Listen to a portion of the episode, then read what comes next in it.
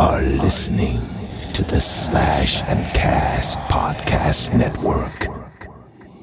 Enjoy the show.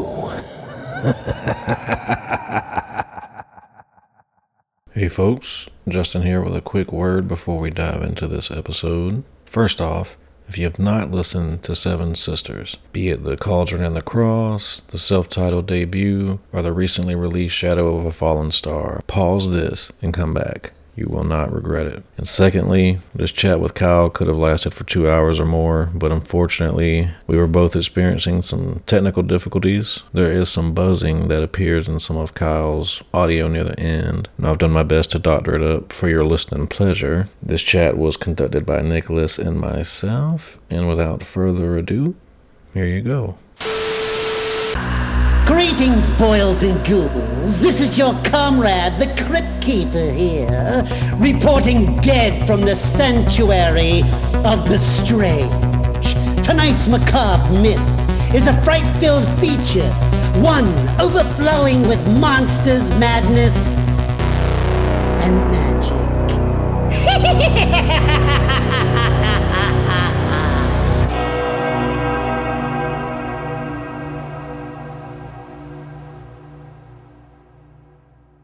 First of all, Nick can attest here. I've been telling every fucking body I know to listen to Shadow of a Fallen Star. Listen to it every day. Yeah, it's just great. So I guess just to get started here, man, take us back in time. You know, you're a little kid. What are you into? Are you doing a lot of reading? You're watching movies? What gets you going? Well, I guess I was always kind of around music because of my parents. My mum always had things like the Beastie Boys and some Pink Floyd in there as well. You know, my mum's My parents, both of my parents are quite young. They had me when they were like eighteen years old. So back in nineteen ninety-two, so they were big on the grunge thing. Yeah, I grew up, uh, kind of grew up around that, like earliest memories of music and things. And I was always into art as well. My mum is an artist, so I was drawing and all that kind of stuff. To my teenage years, I developed more into Warhammer and fantasy culture and things like that. And then, then I started playing guitar. And my music taste, my own music taste developed with my guitar playing. Like the first band that I really, really got into. I think I bought the American Idiot album when it came out. One of my friends told me that it was a really cool album. So it was like, oh, that was the first album that I ever bought with my own money. And then I got really obsessed. I sort of went back then,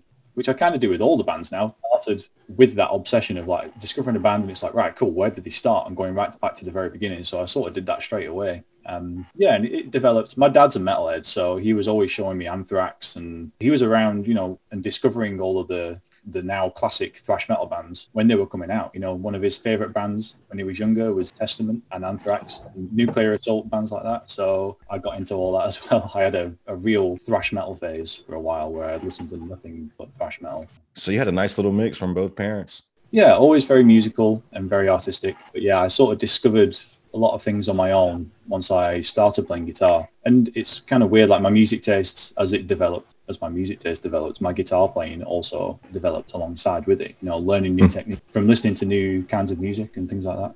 What age did you pick up the guitar again? I may have missed you saying it. I was eleven years old, I think, just before I turned twelve years old. Quite a pivotal point in life, I suppose. You know, it's a, it's a strong moment of making decisions which affect the rest of your life. You hear a lot of people picking things up at that age. Was there any creative endeavor you were leaning toward before you picked up guitar? Like, were you thinking about be- becoming a visual artist or a writer or anything? Or was, was guitar the first creative thing you really wanted to do? Thinking back on it now, I think I might have always been creatively inclined. I always liked to draw. One of the first jobs that I really remember dreaming about doing was perhaps drawing for Games Workshop, you know, doing the concept art. Oh, yeah. That kind of stuff. You know, obviously, that never worked out. I actually recently started drawing again. I hadn't done anything for well over a decade, so I thought it was about time that I picked up a pen again and started drawing. I think so. I was always really into science at school. I think there's more than one way to be creative. It doesn't have to be in the arts necessarily. I think it was more just creative thinking. Space really interested me, so I think it's that sort of, I've always been dabbling in things that have,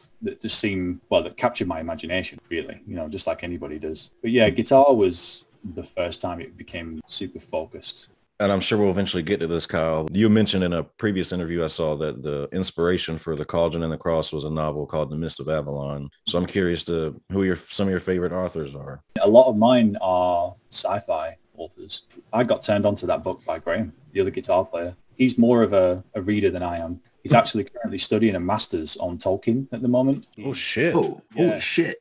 It's his second master's degree as well. His first one is in geography, of all things. Yeah, he's much more of a reader than I am, to be fair. A lot of my favourites are the old sci-fi ones. Yeah. You know, sort of usual ones, Alfred Bester and all that kind of stuff. Stars My Destination is probably one of my favourite books. There's a lot of fantasy stuff as well, the usual fantasy stuff. Tolkien obviously being a big one, a big part of that. Mm. Kind of hard to avoid Tolkien, really, just being the heavy metal and that sort of fantasy culture anyway. A lot of it stems from that, so.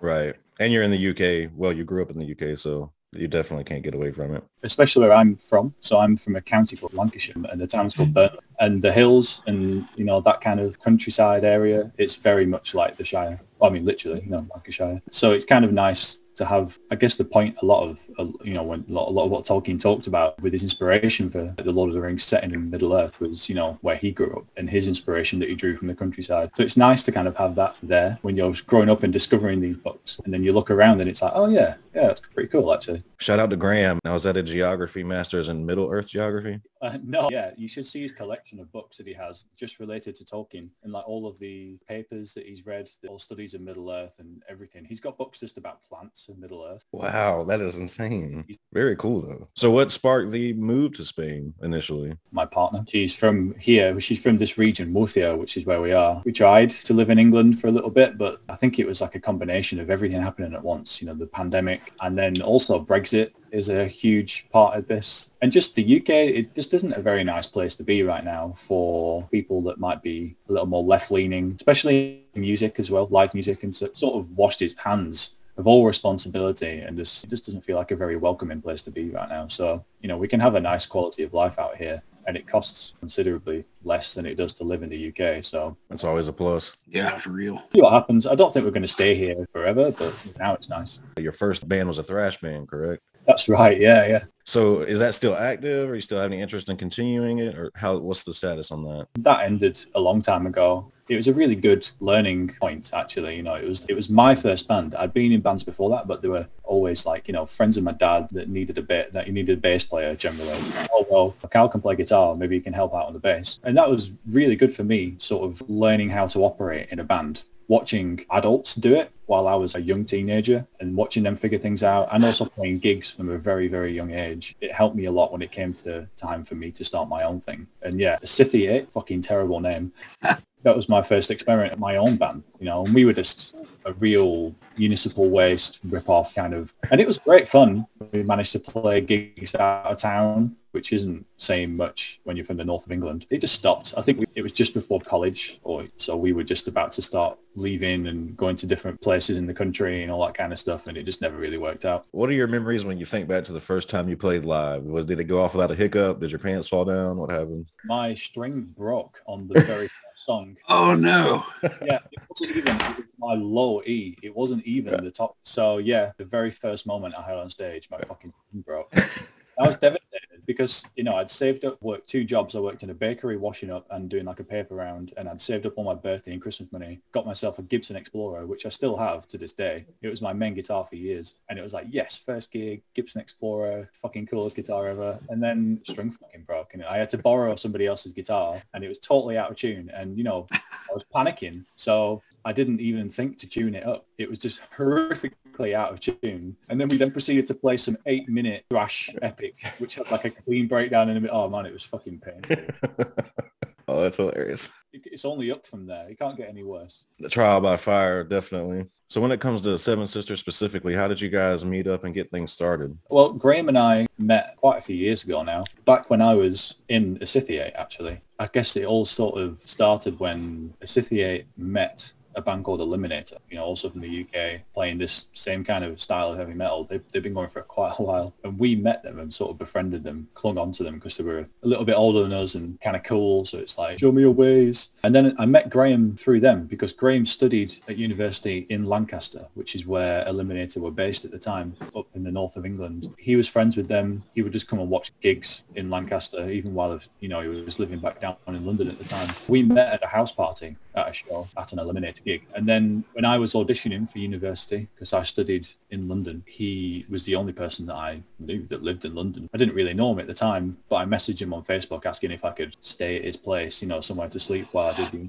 the uh, interview for the university. And then it just sort of went from there. And we, we always threatened for years, like, oh yeah, we should start a band. And I think it might have been, you know, maybe two, uh, two and a bit years, two or three years into me living in London that we finally got our shit together and started jamming, and it came together really quickly. Those we released a demo, or the Warden demo tape or whatever, back in two thousand fourteen, I want to say it's two thousand fourteen, and those songs that we put together, it, it happened in a matter of weeks, and then we just decided to record it in my flat. I programmed the drums and played the bass and everything. We've got our friend Josh, who sings for Dark Forest. At the time, he played guitar in Witch Hazel as well, so it's like a real of everybody knows each other sort of thing. We released it without any intentions of being a, a real band, you know, like a live band. It was like, oh, I just wanted to do something cool. And then it, it sold out really quickly. I think we sold like one hundred fifty tapes, which is ridiculous mm. considering we were a, an unknown band releasing, just releasing something on the internet. And then I think after that, we decided to take it a bit more seriously, and well, here we are.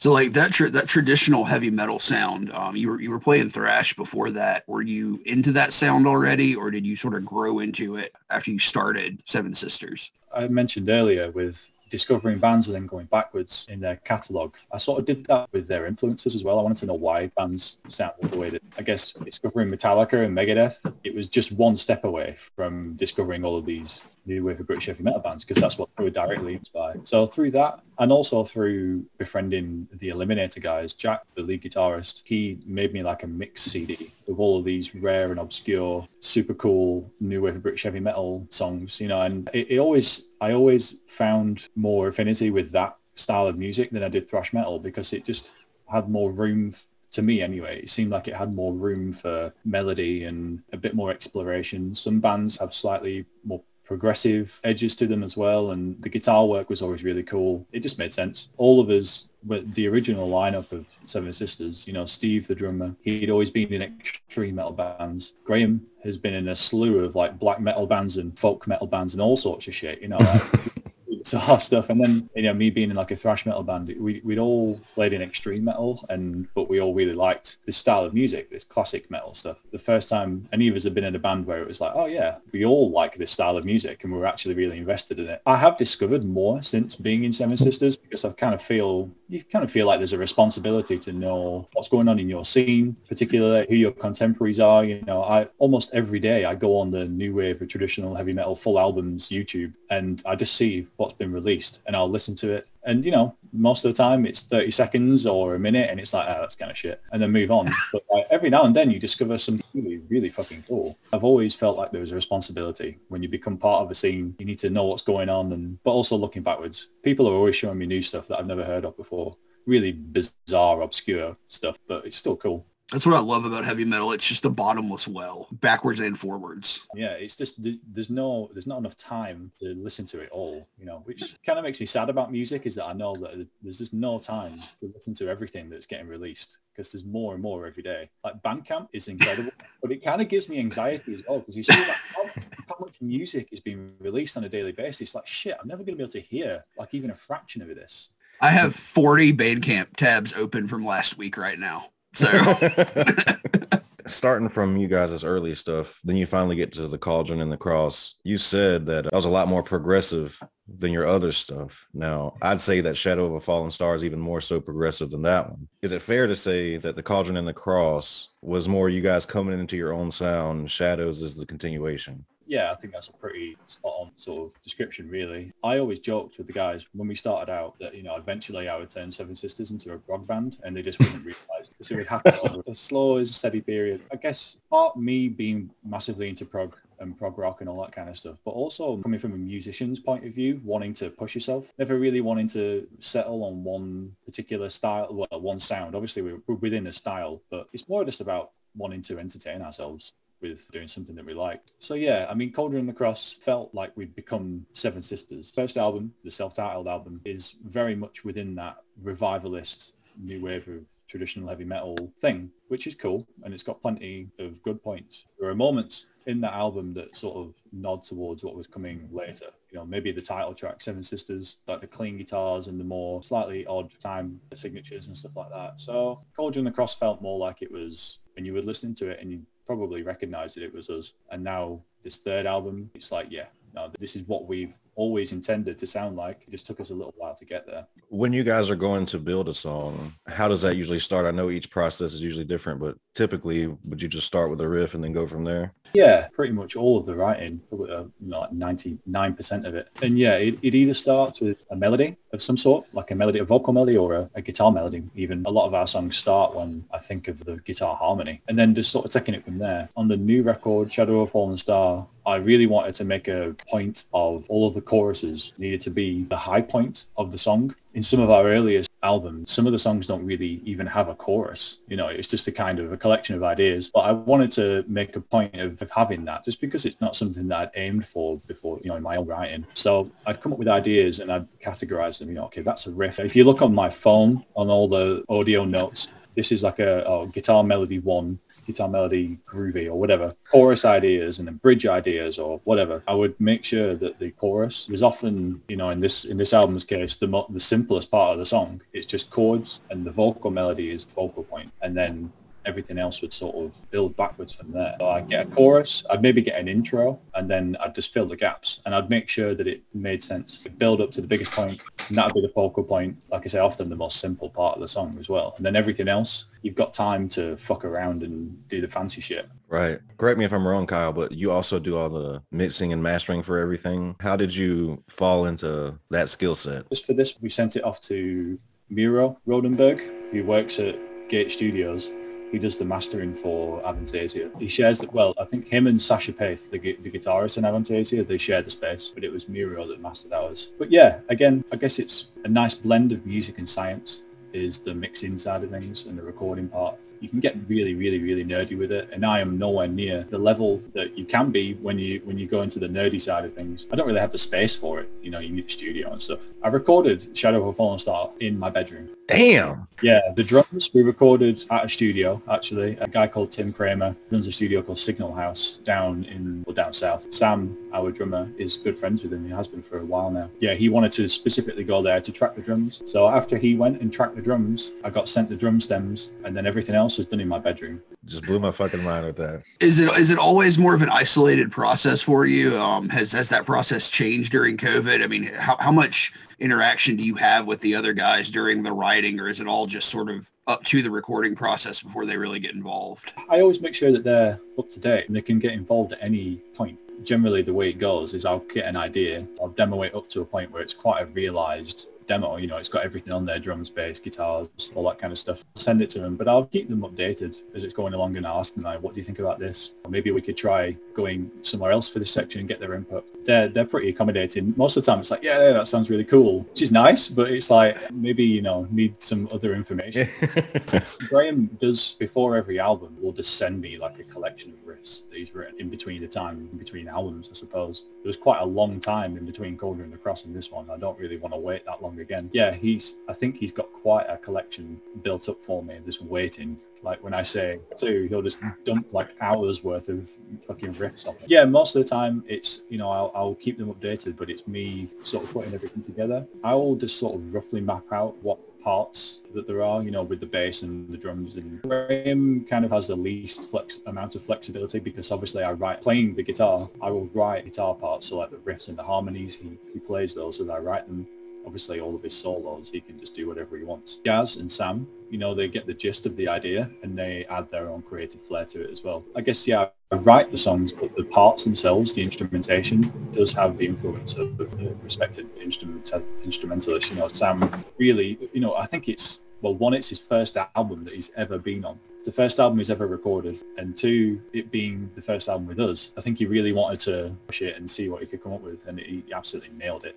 And Gaz as well, he's really inventive bass parts. You know, I'll give him just a little bit to work with and he'll take it and he'll just come up with something that I wouldn't think of. I've got the general harmony and, and that kind of thing going on. He, cause I think because everything he thinks about is the bass. All of his creativity into one instrument and one part, which is takes it to another level. Back to the Cauldron and the Cross. Obviously, it's a lot of Arthurian myth clash between paganism and Christians. So are there any themes that are true to life that you guys are touching on in Shadows of a Fallen Star? The concept for Shadow of a Fallen Star is a story that I've kind of come up with myself, being a fan of sci-fi, I suppose. I just had an idea that I thought would be cool for a little story. But it is kind of about, it's a story of self-discovery in, in the most basic way of, of describing it. It sounds kind of lame when you put it like that, but it's more a case of just, it doesn't matter at what point in life you're at. You're always still, you think that you might have things figured out, and then things happen and it's like, oh, okay, maybe I knew nothing at all. And you have to really question everything that you thought you believed in or that you thought things stood for, and then take your own take on those things and move forward. That's ultimately what it is. There are parallels with real life, you know, with you know, the story set around this planet called the Great Library, which is like this planet which is its only purpose, and the people's purpose is just to collect information and distribute information. And, you know, thing, weird, dodgy things are going on in there. There's like an alien that's core of it all that's been trapped, and so on and so forth. You know, obviously that is just a metaphor for like social media. It's not, you don't have to think too deeply to draw those parallels. But yeah, I did want to sort of draw on some more personal feelings with the lyrics for the, this new album, because The Cauldron and the Cross was just based on the book. We didn't chronologically cite, you know, the story that happens. Everybody, most people know the story, but we focused on the more philosophical points, you know, like an older way of life being taken over by a new way of life. Is it right? Is it wrong? That kind of sort of that thing. But with with the new album, I wanted to maybe put a bit more emotion in there, because it's easy to hide behind a veil of fantasy, but it doesn't really connect with people in the same way that when you're talking about real shit, you know, that if I kind of want to do that, I wanted to do that. Ever since touring with Haunt and listening to Haunt, you know, uh, Trevor puts a lot of his, he puts all of his personal experiences into his lyrics. It's not something that I'm, that I could do, you know, it's it's a bit more like a folk singer-songwriter, that the way that he approaches lyrics, to me, in, in my mind. But it, I, t- I wanted to take a bit of that, because people really respond to his music, really respond to the lyrics. You know, you see people on the, the Facebook group, the Haunt fan page, and, you know, so many people, like, connect with something that he's singing about, and I kind of, I wanted to draw on a bit of that, just because it, but, I don't know, music speaks to people in, in a lot of different ways, and it's helped me in a lot of ways. So I kind of, maybe you could write something that might help somebody else, which would be nice. And I'm glad you kind of touched on the shift from fantasy, because I was going to say, just lyrically, Shadows, stuff like Horizon's Eye and Whispers in the Dark have like a existential Lovecraftian almost feel to them. Uh, yeah, definitely sort of lots, lots of existential crisis. Basically just me just going like, what the fuck is going on? Ah. Just before the pandemic hit the U K, and everything went into lockdown, I quit my, I've worked in a guitar shop in Epsom and Camden, you know, just in surrounding London areas for like three, four years after I graduated from university, all while being in Seven Sisters. And then things started picking up with Seven Sisters, and we were playing more and more shows, doing more and more tours. And then the Haunt tour came along, and then we had another tour lined up after Haunt with Night Demon, which was going to last like a, a month. So I quit my job, and it was like, fuck it, I'm quitting my job. I'm going to drive for other bands. I'm going to do some guitar tech work. I had all this work lined up, and then we got home from tour, and it was like literally a matter of days, everything. And it was like, oh shit, I'm back at my grandparents', you know, back up in, in Burnley. I don't have any money. All my shit is crammed into this little room. And it was, yeah, it was just like basically me just being like, ah. How far along were you guys with the album when the whole shit hit the fan? I think I'd had one, the music for one song written, which was The Artifice. The Artifice was the first song for that album, which that was a, a big one for me, because it like broke a really long dry spell of not being able to write music at all. After The Cauldron and the Cross, and there's just a lot of shit that was going on just personally for me, and we were gigging and focusing more on that. I don't think I've written a song in like a year and a half, maybe even two years. So it was quite a big deal for me to get that out. It was like, finally, you know, a new song. So ninety-nine percent of that album was conceived under the pressure of COVID. Recorded the acoustic E P that we did, Campfire Tales. That was basically just like, well, I've got nothing to do now, so I may as well keep myself busy. Went on to to write the new album. Shadows of a Fallen Star, it's part one. Do you have plans for those future albums, or are you just leaving yourself open for the possibility? The next one will be part two, one hundred percent. Okay. Yeah, we're not going to do a Dream Theater. Yeah, it's to release part two or whatever. No, the next album will be part two. We wanted it, the whole story, to be in one album, but then I started telling the story to the guys, and they were like, yeah, there's too much shit here to fit in one album. We decided to go for the double thing, which I like. It's more progressive in a lot of ways. You know, it's kind of nerdy. Yeah, yeah. It was. I'm glad that they. It wasn't me that suggested that. It was the guys. The other guys. No, we were just talking about it in, in Facebook Messenger as we do. And, uh, yeah, the, the ones that put the idea forward. And has there been any talk about any other multimedia components for that, since it is such a, a conceptual story? Any kind of writing or art or comics or anything that could go along with that? Yeah, I'm hoping really to put the story down in story form, maybe just in like mm-hmm. a novelette of some sort. If I can pull my finger out and get that done, comic would be incredible. Like, that would be a bit of a dream of mine. I'm, I'm a huge comic nerd, graphic novel nerd. But yeah, we're currently working with a, a games designer, and he's we're going to do like a tabletop R P G of, of like a prequel to the song, to the album. Sorry, so The Crystal Temple, the single that we released with Haunt, that is a prequel to the album. The Crystal Temple is in the story for Shadow of a Fallen Star. So yeah, we're going to do a tabletop R P G based around that, and then maybe do take that forward if people are into it. But it's still in the designing stages. I don't think it's going to be anything crazy detailed, something that you can sort of get into quite quite easily. I think it, it's cool to do things like that. You know? Yeah. Yeah, absolutely. Do you play tabletops yourself? Yeah, here and there. I, I wouldn't say that I'm huge, not like a, an expert at any of it. Spend most of my time when I'm playing video games, which I do a lot of, playing Dungeons and Dragons-based games like Baldur's Gate, The Shadow of Arm, is my favorite game of all time. I absolutely love that. That sort of isometric, tactical, Dungeons and Dragons-based rulebook style stuff is is totally up my street. I've never had like enough friends to do actual Dungeons and Dragons and, and role-playing, just because in Burnley, where I grew up, it was like, you know, it was my friends basically, and it was like, uh, yeah, they they weren't interested in doing that. You know, they were into heavy metal and stuff, but they weren't bothered about playing D and D. You know, it's, it's that's like a that's another level, really. And now you can barely separate the two. Yeah. And just from a marketing perspective, having a part one and a part two is a great idea, especially if part one kicks ass. Well, I think it's it's a, it's a double-edged sword, you know, because now we have to live up to the expectations. Yeah. We've only got ourselves to blame for that. But um, the thing is, we have ideas that would have made it onto the single album that we decided, or at least I decided, that they come later in the story. So we already have bits of music written for the next one, but we've yet to actually, I've yet to start sitting down and focusing on that. I'm currently writing an album for my side project, which is this thing called Phantom Spell. It's like prog rock, retro mm-hmm. rock thing. It's just, it's just me scratching that itch. I'm a huge fan of seventies prog, so it's just me doing that, basically. On my own, no, nobody else involved, no bullshit, no fucking record labels, nothing, just mm. me. Writing music and then sticking it out on Bandcamp, and that's it. I'm done with it. What kind of seventies prog are you drawing inspiration from there? All aspects of the seventies prog stuff, but I think what will end up sounding most like would be bands like Uriah Heep, Camel, you know, for the instrumental stuff, just because it's always going to kind of sound a bit heavy metal. Whenever I write stuff, it always sounds a little bit heavy metal anyway. It's not going to be pure Emerson, Lake and Palmer mental stuff, just because I can't play that kind of stuff anyway. But it's all guitar-based music, so it's still always going to have that guitar-based edge to it. You know, it's not like I have four or five or six other people that are all coming up with these crazy ideas and then we're just chopping them together. It's all just me drawing on a lot of other influences that I can't get away with in Seven Sisters. I just can't do, just because it doesn't fit the, the the overall aesthetic of the band, which is fine. That's why I'm doing this other thing, just to, to sort of, like I said, just to scratch that itch. I love Phantom Spell too. I've actually shown my friends that as well. My friend yeah. Jason last night said that he prefers Phantom Spell to Seven Sisters. So there's that for you. Have fans building up for that already. Cool, cool. Yeah, well, I, I meant to have the album finished a long time ago, but it turns out that moving house and country can be quite a stressful thing to do. So not quite finished yet, but we're, we're getting there. We're getting there. So something I really appreciate about you guys, a lot of heavy metal bands would shy away from the acoustic thing, and I love the Campfire Tales E P. Is that the style you enjoy yourself, or like you said, were you just trying to stay busy? Yeah, no, I love that kind of stuff. I listen to a lot of country music, a lot of, a lot of folk music, a lot of bluegrass. So it's just another aspect of my musical side of things. And same goes for the other guys. Graham listens to more country than metal, I think. He listens to, you know, Hank Williams and all that kind of, David Allan Coe and all that kind of stuff. Oh, country country you're talking real country. In outlaw country, like actual country.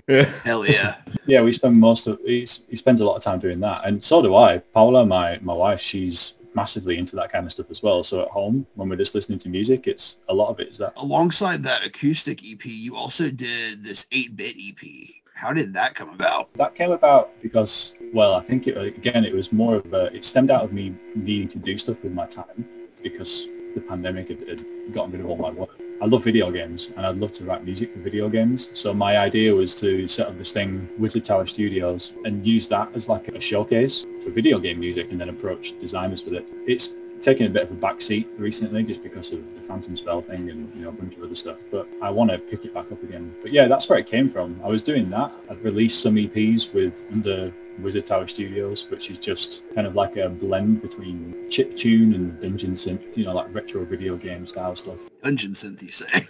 Yeah. Okay. Oh no. I'm a, I'm, a, I'm, a, I'm a massive fucking fan of dungeon synth. It's a rabbit hole I haven't fully delved down yet, just because, I, I don't know, I'm kind of, I know that I would just get lost. I'm part of the, the dungeon synth group on Facebook, and there's always cool shit popping up on there that I'm... I know you mentioned Baldur's Gate, but what, when you were growing up, were you still in the games? What were some of the games you were playing? Uh, Baldur's Gate. Yeah, I, I understand. I understand. Yeah, I grew up on all the J R P Gs, like nineties J R P Gs, Legend of Dragoon and all that stuff, and that's pretty much, I spent ninety percent of my childhood on the floor playing those games. I think Pokemon was a big one for me as well, just I think generationally, you know, I, I was I was there when Red and Blue came out, and then, well, the mm-hmm. first one I got was Yellow, actually. Yeah, so Pokemon, and then a, a, a few J R P Gs. I had a GameCube for quite a long time, and I had Tales of Symphonia. Oh, yeah. Great game. It's the only one that I played from that series, like the Tales of series. Yeah, again, that was great series. Tales of Vesperia is really good if you ever get a chance to play that one. So I wanted to ask, what's your favorite show that you've attended as a fan? Fan? Oh, man. There's two that come to mind for different reasons, I suppose. The first one I mentioned is when Anthrax decided to get their Among the Living lineup back together. They played all about the spread of disease, Among the Living tunes live for the first time in years, and my dad took me to go and see them, and it was awesome. I got to see Anthrax in a, a tiny little bar in Sheffield, of all places, and it was just crazy. Like, the place absolutely kicked off. And then the other one for me is Tool on the ten thousand Days tour. Mm. Like, for totally different reasons. You know, you're not connected to the band at all when it's like a, a stadium of that size. At the Manchester Arena, it's huge. But man, like, the show was just incredible. The lights, the atmosphere, the sound, it was just mind-blowingly good. Uh, really stuck with me. Like, that's like the that's what you aim for when you're, you know, when you're in a band yourself and you imagine yourself on stage. You want it to be that good. Speaking of great shows, you guys recently just played Keep It True. How was that? Keep It True was, was really good. We kind of needed it a little bit just because it had been, well, it's been a weird year for all, loads of bands, not just us. But yeah, it was like a, came about at the perfect moment just because we released Shadow of a Fallen Star. We tried to do a little bit of a U K tour. It got cancelled. Well, some of it got cancelled because, you know, I got COVID and mm. some of the other guys in the bands as well. You know, it, I'd spent the entire pandemic hiding away from people because I was living with my grandma. Being super careful. At one time that I do something which could be considered reckless, and it was like, oh, fuck it. Yeah, of course, it had to be me. So yeah, it was. We were on a bit of a downer after that, so it was nice to do that show. And well, it's the biggest audience we've ever played in front of. And it was crazy to see people, and like a lot of people, singing the lyrics back at us for the new album, because we just played the new album from start to finish. You know, it's kind of a stupid thing to do, it might be considered, but we we just felt like, well, it's the new album, the concept album, we're just going to do it start to finish. So yeah, no, it was it was a really cool experience actually, and I just want to do more. Every gig could be like that, because they're not.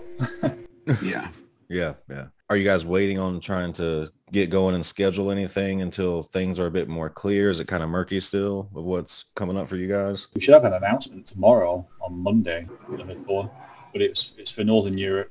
I won't say anything yet, just because it might not get announced yet. I don't know. But we are making lots of plans. I mean, we have plans to do more tours in Europe. We have plans to come, you know, a little bit closer to you guys as well, but we'll see how that goes. Fingers yeah. crossed. Yeah, fingers crossed. What's the best advice you'd say you've received as a musician? Best advice? It's not, it's not really advice, but it's probably one of my favorite things anyone said about the music industry as a whole. I worked with a guy called Chris Coons-Roberts. He played guitar in a band called Funeral for a Friend, sort of uh, emo band from the first wave of that emo stuff. And he said to me, he said, you've got two choices in the music industry. Either way, you're going to get fucked. But your choice, you get fucked hard and fast, or just clean slowly. That's a really apt way of putting it, yeah. It is. charming Welsh accent. One question, uh, and I thought I knew the answer to this, but after talking to you, I don't know what it's going to be. Maiden or Priest? Ooh. Well, Maiden, but only because of Seventh Son of a Seventh Son. All, all-time favourite albums, but consistently, for me, overall, I think Priest are a bit more consistent. But, you know, obviously it's an eternal debate, so it's... it's yeah. Glad that we have both. You know, it's fine. And I, Absolutely, yeah. I prefer Priest's seventies era than I do mm-hmm. to the eighties stuff, which, you know, I don't I don't know how many people would agree with me on that. Maiden, just because of Seventh Son of a Seventh Son, which is a perfect heavy metal album. Well, Kyle, we're not going to keep you all afternoon here. I know it's a little bit later for you, and our connection is deteriorating, and we don't want to lose you. So it's it's been great talking to you. So before we let you go, just tell people where they can find everything. Where where should they buy the album? Well, you can buy it on Bandcamp. If you search Seven Sisters Heavy Metal, we'll pop right up. We're currently out of C Ds at the moment. We're getting a, a restock soon, and they'll be with us, the band, and also the record label, Cherry Red, Cherry Red Records slash, you know, Dissonance Productions. Vinyl's coming in April, hopefully, unless another plant decides to burn down, and then we're all triply fucked. So yeah, at the moment, just online, digitally, you can find us on Bandcamp, on YouTube. Everything is Seven Sisters Heavy Metal, so check us out if you've never heard of it before. And thank you guys for having me. Uh, it's been a nice one, a good interview. Get to thank you. About Baldur's Gate in Japanese R P Gs is always a good one. Oh, yeah. Yes, sir. You have a great rest of your day, man. I'll be in touch. Welcome to the night. You think you know Night Demon? Then the Night Demon Heavy Metal Podcast is for you. Step into the darkness as we peel back the curtain to give you an unprecedented, all-access look into the mind and the heart of the demon. We're talking band history, song analysis, studio anecdotes, stories from the road. It's everything a diehard Night Demon fan could want and more. This is the only place to learn the inside scoop, the deep dive trivia, the untold tales from the band members themselves and those closest to the Night Demon story. Need more? The sacred Night Demon crypt will be pried open to reveal demo recordings that have never before seen the light of day, all with in-depth commentary by the band and the people who were there for the writing and recording process. This is a gold mine, a treasure trove of all things Night Demon. Head over to night demon dot net or wherever you listen to podcasts.